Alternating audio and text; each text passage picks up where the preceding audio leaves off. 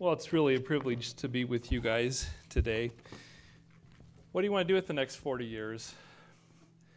Just over 40 years ago, Bonnie and I were sitting where you are, not exactly where you are. This building wasn't even built then. But 40 years ago, we were, well, starting in 76, so most of you weren't around at that time. But we were, we knew the Lord wanted to do something with our lives. And just as a quick recap of the last 40 years, uh, we met in Bible college, we married. Uh, my family knew I needed help other than the Lord, and Bonnie was the help I needed, so help was on the way when I got to school. Then we went on to serve the Lord, and we were with Village Missions now, as Danny was, as Danny mentioned. Our ministry has involved two somewhat church plants in two communities. We moved into a community, and I'll share about that a little bit later on. They were about 30 miles apart.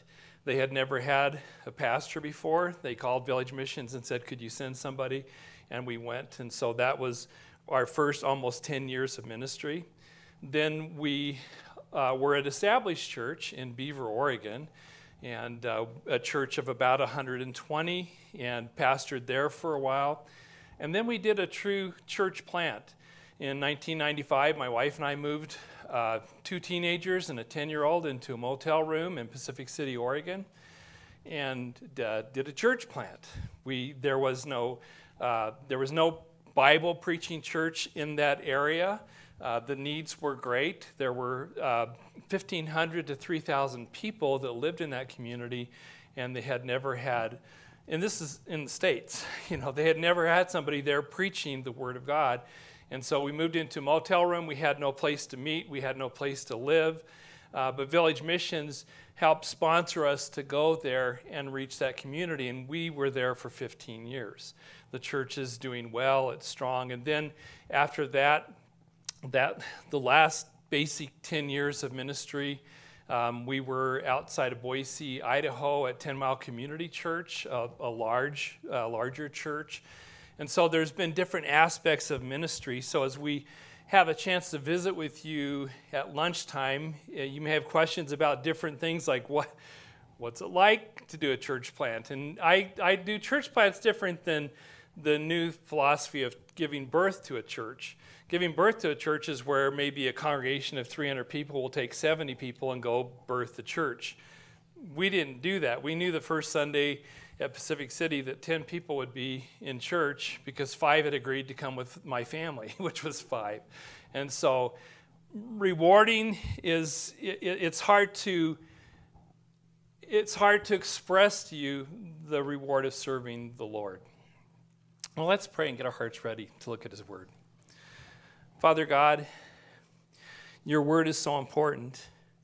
And you know, I, I want to get it right this morning as we spend some time in your word. I want to challenge this student body, I want to encourage them. Every believer should be all about serving you. We serve you while we prepare for future service. And so, Lord, I just pray that my words would be an encouragement, would be a challenge. Lord, you know uh, my weakness.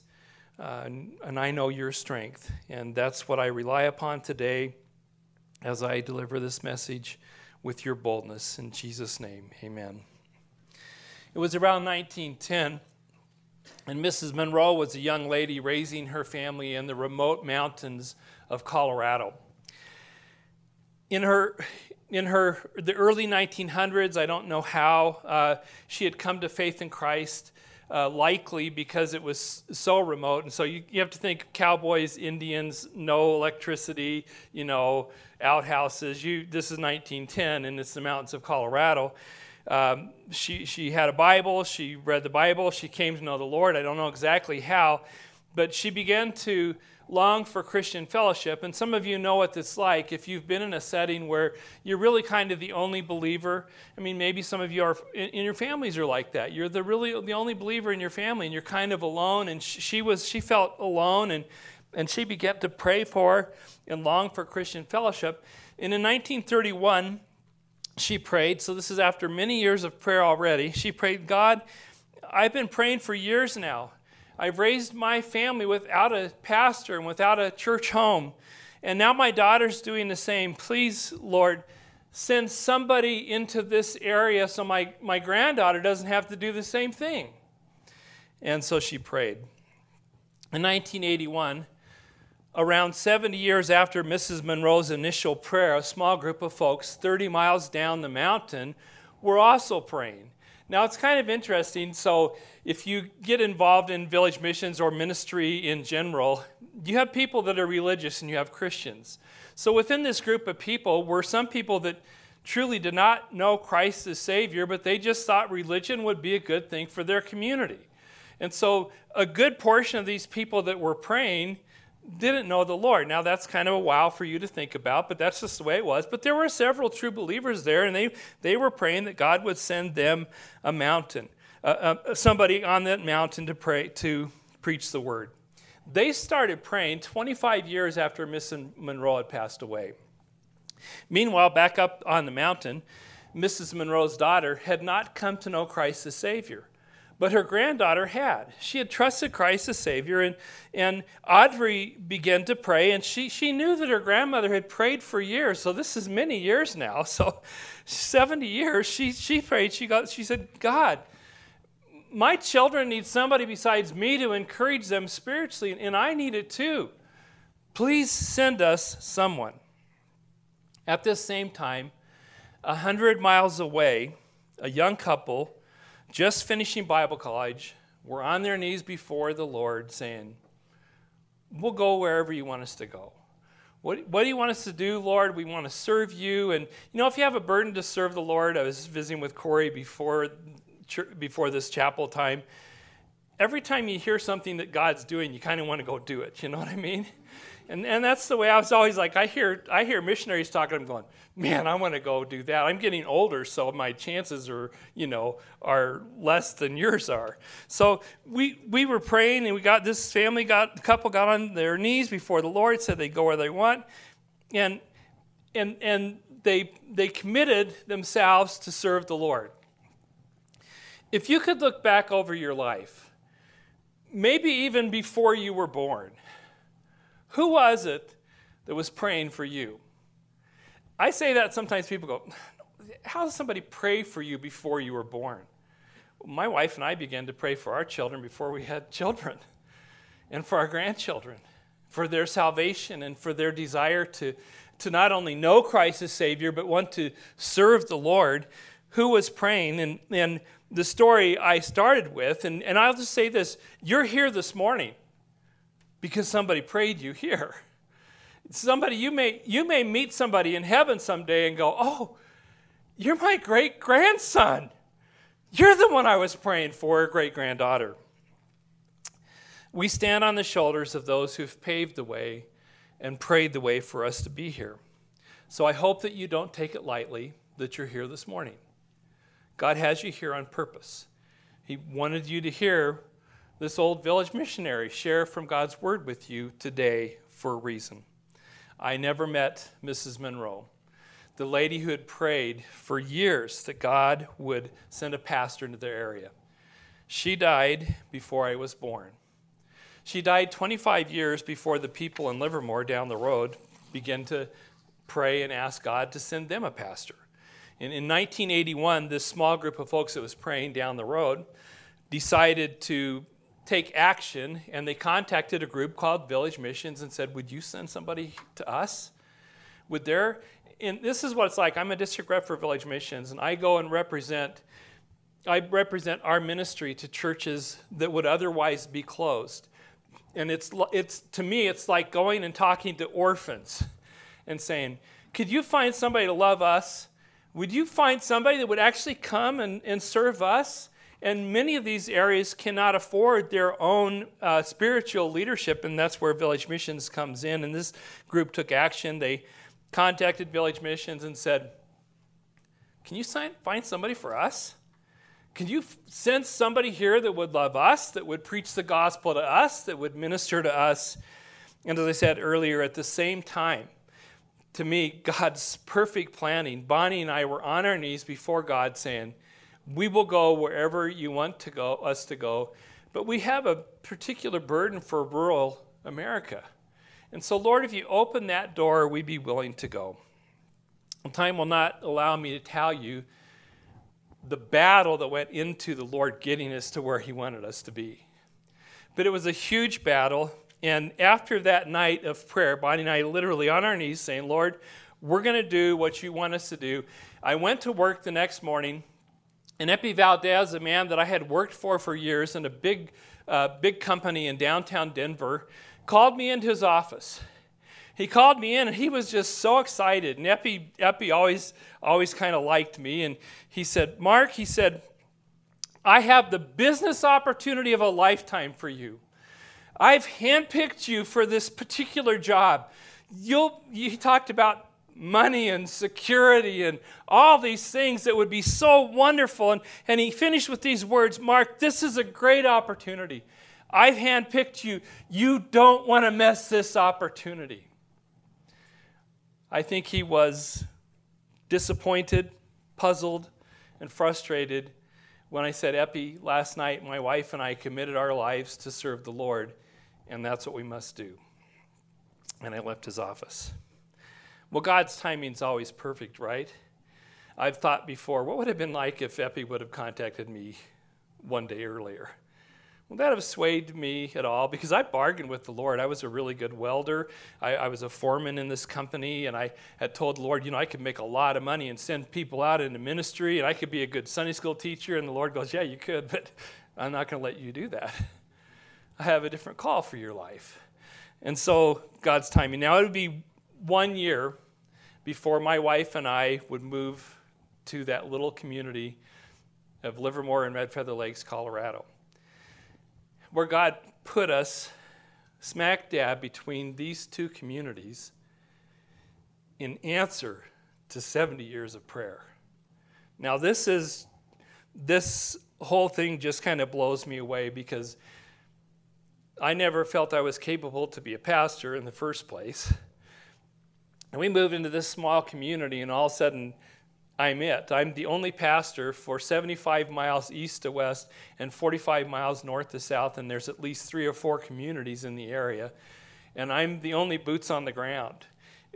Not that we're on our own, you know what I mean, but, but you're there and the opportunities are great. So if you're looking for opportunities and you want to go where no one else has gone, this is the type of ministry for you. Do you know how overwhelmingly humble it is? to have somebody come to you and say to you, We've been praying for you to come for over 70 years. What took you so long? That's what Audrey Robinson told me one day.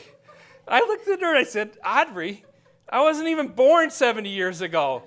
My dad wasn't even born 70 years ago.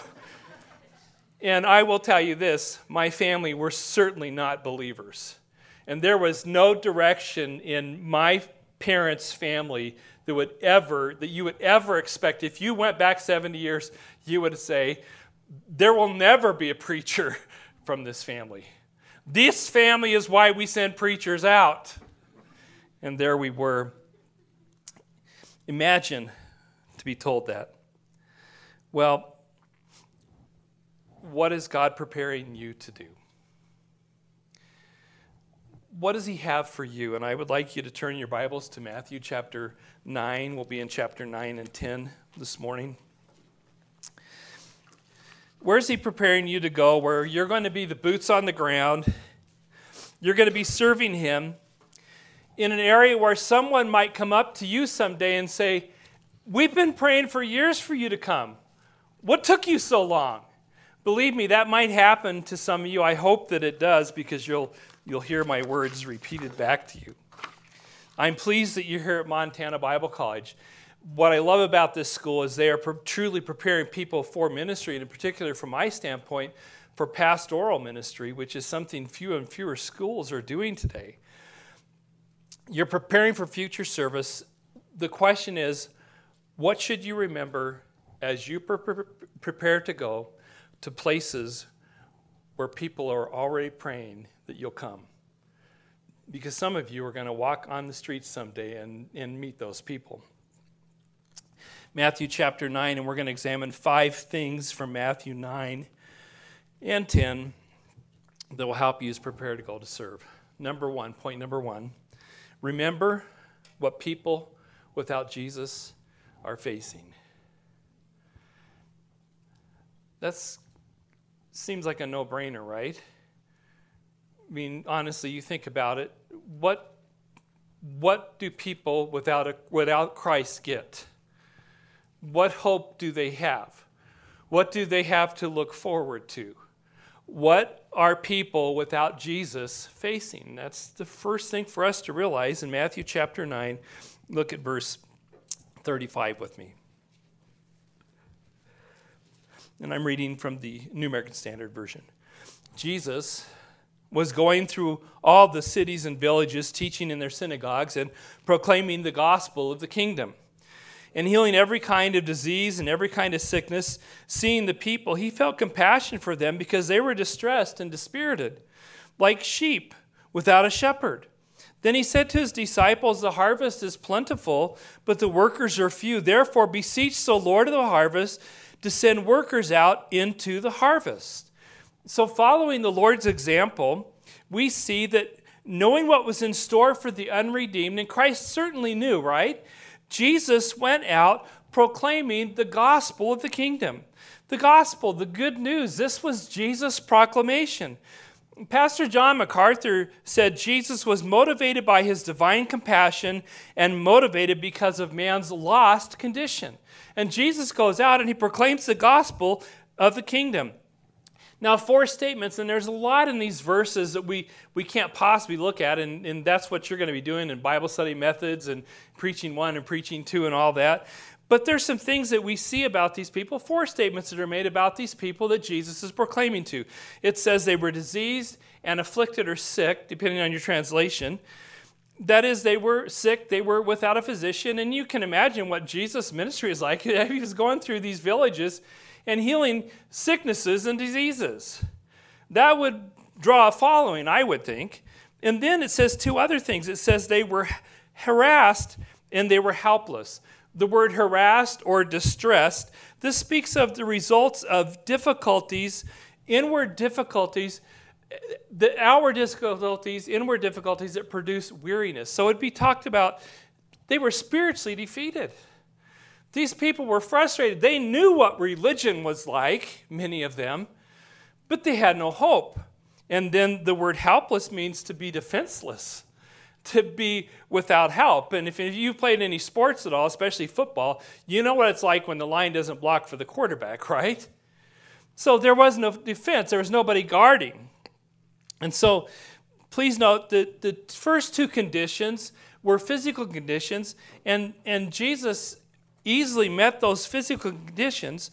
But the last two conditions mentioned were matters of the heart. And matters of the heart are always much more difficult in dealing with than just physical difficulties.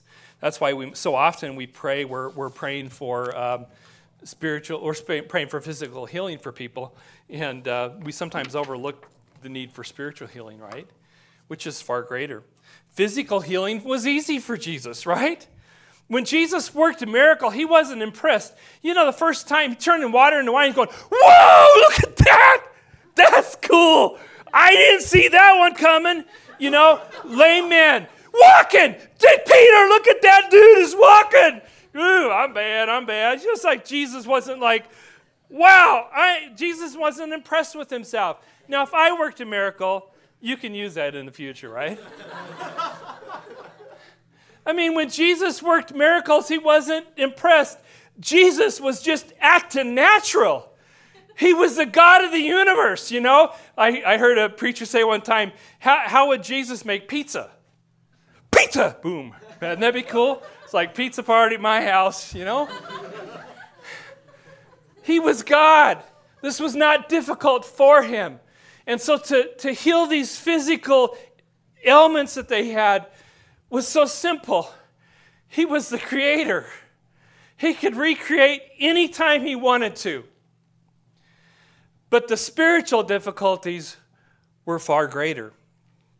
In his book, Counterfeit Miracles, B.B. Warfield wrote When our Lord came down to earth, he drew heaven with him. The signs which accompanied his ministry were but the trailing clouds of glory he brought from heaven. No wonder Christ did miracles. In fact, somebody said when Jesus brought Lazarus from the dead, he had to call him by name or everybody would have risen from the dead. He was the Son of God. And so this wasn't an issue. But the healing of the heart issue was why he came, right? He didn't come to because everybody Jesus physically healed when he was here died. Even Lazarus, who he brought back from the dead, died, right? We must be careful when we think about our position to not over elevate mankind, thinking that when Jesus looks at man, he's looking at the diamond in the rough. You know, he sees a hidden jewel in you. There is no diamond, there is no jewel. Apart from Christ, you are so desperately, and I'm so desperately dark and sick and wicked. And so Jesus isn't going mining for the diamond, but he makes diamonds, right? G. Campbell Morgan wrote this There is no reason in man that, man that God should save him. This need was born of his own compassion. No man has any claim on God. Why then should man be cared for? Why should he not just become the prey of the ravening wolf, having wandered from the fold?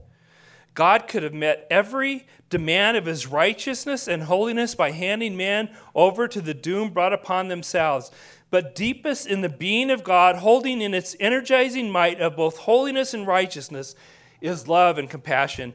As the Puritan writer Thomas Watson wrote, we may force the Lord to punish us, but we never have to force him to love us.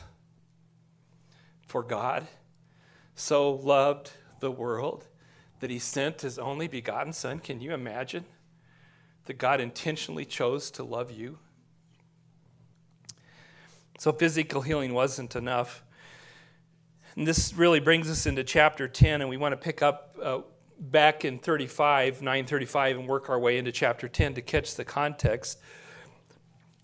Jesus was going through all the cities and villages teaching in the synagogues and proclaiming the gospel, the kingdom, and healing every kind of disease and every kind of sickness, seeing the people, he felt compassion for them because they were distressed and dispirited like sheep without a shepherd. He then said to his disciples, The harvest is plentiful, but the workers are few. Therefore, beseech the Lord of the harvest to send workers out into the harvest. And so Jesus summoned the twelve, and he gave them authority over unclean spirits to cast out and to heal every kind of disease and every kind of sickness. I think it's easy to capture this idea. Jesus said, Pray to the Lord of the harvest and get busy. Now, I want to tell you, I could have easily, I, I, I pray for Montana Bible College. I pray we get some village missionaries from Montana Bible College. I pray that you would be faithful in serving the Lord. But I also have the chance to come and share with you the good news of God's Word and remind you of why you're here. So pray and go. So, first, we remember what people without Christ are facing. Second, we remember that we have been empowered for the task. We don't go powerlessly. The same authority that was given the Lord's first disciples have also, has also been given to us. Now, I understand we don't go around healing diseases and sickness but we have been given the power of the gospel, the honor to share, to rescue people that are perishing. We have this power of the gospel that we can present. We can tell people that my God forgives sins. And he does so freely, not because of who you are, because Christ has paid the penalty, like Danny prayed earlier at the beginning of chapel. We proclaim the power of the gospel and have the privilege to be used of God to deliver people from sin and hell. And that's huge. For I am not ashamed of the gospel, for it is the power of God to salvation to everyone who believes, to the Jew first and also to the Greek. For in it the righteousness of God is revealed from faith to faith, as it is written, But the righteous shall live by faith. So remember what people without Christ are fa- facing. Remember that we've been empowered for the task. Third, remember that we are compelled to follow procedure. Now, if you look at the New Testament, you'll see there's a number of times when it comes to ministry where God actually outlines and gives some principles for procedures in ministry. This is one of those sections of Scripture. I'll just quickly go through them, but we're, we're told seven basic things. And so this is the nightmare of a pastor, okay? Because you have I have five points I'm trying to give you, and then I give you seven points, and I give you four points, and so you'll understand what that's like someday, okay? But here's like seven subpoints, all right? We're told who to go to in verses five and six, right? So this you can just check this out later on. We're told what to proclaim. Verse 7 says, As you go, preach, saying, The kingdom of heaven is at hand. Let me tell you, young people, there's a lot of interesting topics out there today.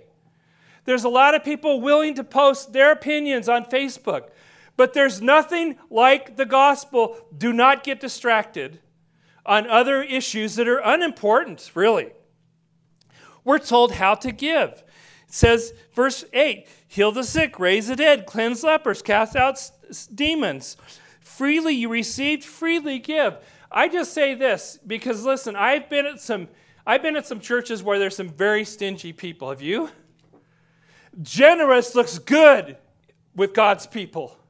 You have been given the gospel, freely give it away. Now, I will tell you, the disciples went out and they did some healing.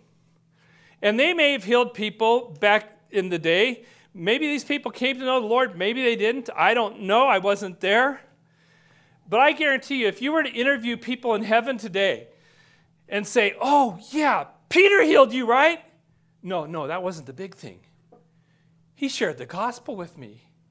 I'm in heaven today because Peter talked about Christ crucified, risen, and coming again, and I trusted Christ as Savior. That's the big deal. That healing, it's nothing. We're told how to prepare and what to take in verses 9 and 10, which basically is you're going to go out in faith. You can collect all the gold you want to, you know, but it's going to be a faith walk. The fifth thing, we're even told where to stay in verse 11, and you can apply that as you go out. Number six, we're told how to greet a new location. We're to bless some and leave the blessing, and sometimes to take the blessing back. And then uh, number seven, we are told when to leave. And those are just procedures for you to look at. There's other passages of Scripture that you'll study through.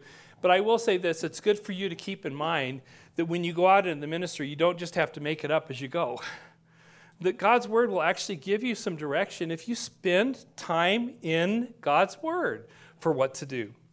Now, back to the question what do you remember as you prepare to go? Well, you remember what people without Christ are facing. You remember you've been empowered for the task. You remember that you've been given a procedure to follow. And number four, uh, remember there will be resistance. There will be resistance. I know that I'm running out of time. I will encourage you to spend time focusing in verses 16 through 39 because you have a lot of free time, right? You're in Bible college.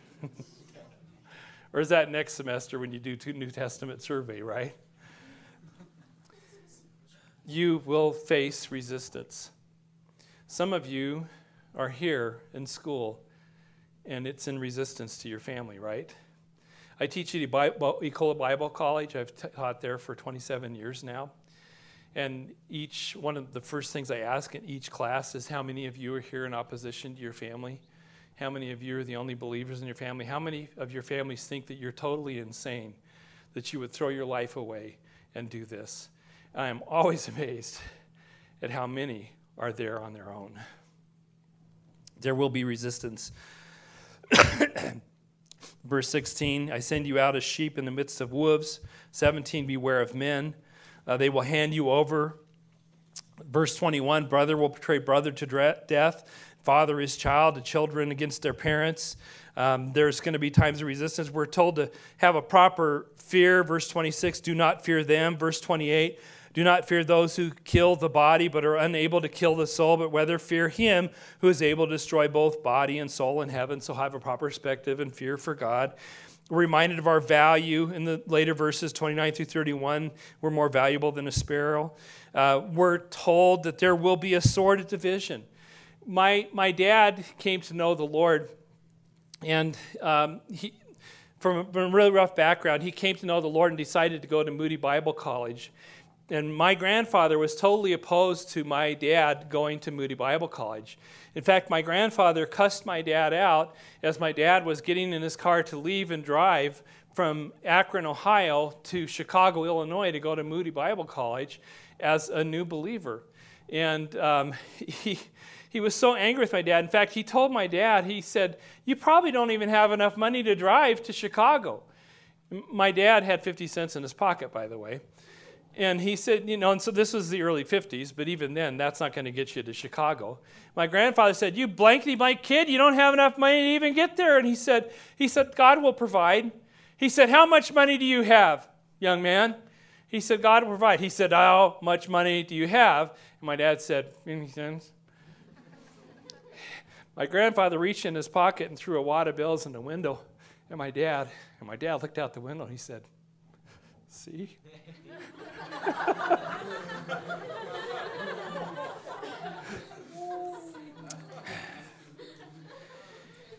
he who loves he who loves father and mother more than me is not worthy of me. He who loves son or daughter more than me is not worthy of me. He who does not take up his cross and follow after me is not worthy of me. The last point, and I got to finish this up because time is out. Remember your reward remember your reward. Verse 39 says, He who has found his life will lose it. He who has lost his life for my sake will find it. So 20 years elapsed. We all knew my dad's story. We knew that my grandfather was opposed to my dad going to Moody, and now I'm married. I have my own family, and and I have a dad that's so supportive of me in ministry, and I just don't I just wonder how, you know, how, I just think how wonderful it is that he, he's my cheerleader. He's always encouraging me. And my dad's still living. And he still calls up and encourages me. They know I'm preaching here this morning. They're, they're praying for my time with you. And so I asked Dad, I said, Dad, you know, I, I, mean, you told me about how rough it was when, when you went to Moody and how angry Granddad was. Did Granddad ever tell you he was proud of you? I mean, because every son needs to know that from his dad, right? My dad said, No, son, your grandfather never even once heard me preach. I didn't know that. My grandfather had never come to hear my dad preach even one time. He had years of opportunities. Not my dad was in rural ministry, so he wasn't in that area all the time. There is a cost but the reward is much greater. Did we miss out on an opportunity those 36 years ago when we went to Red Feather? I can assure you we did not. Sometime in the winter of 1983, we were having Bible study, so we ended up doing two ministries. I wasn't fit to do one, and I'm doing two, which just was a head scratcher for me, you know. But we did church on Wednesday evenings up at Red Feather Lakes, Colorado.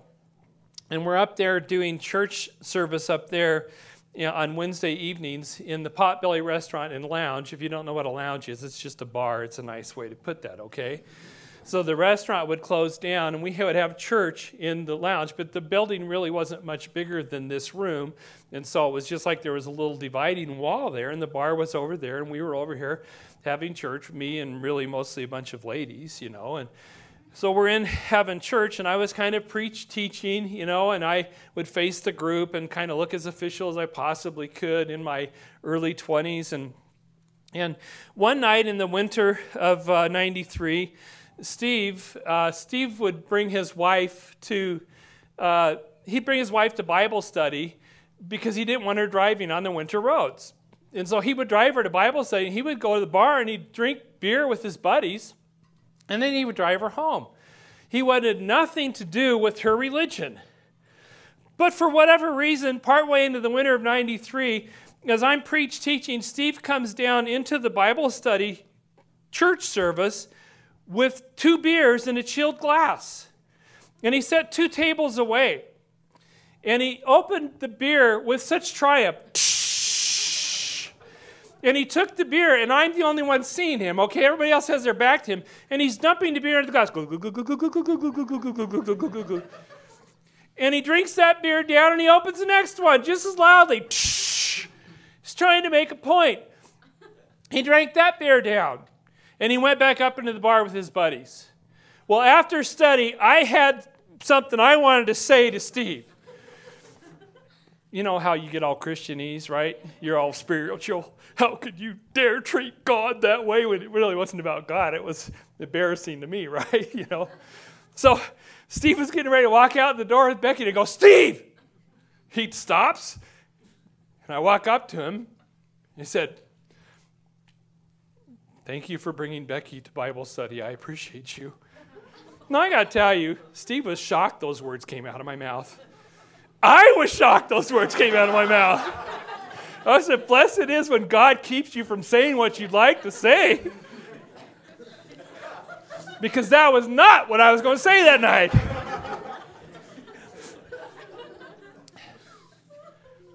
the next week, partway into Bible study, Steve came down with one beer and a chilled glass, and he set just one table away. Week before, two tables.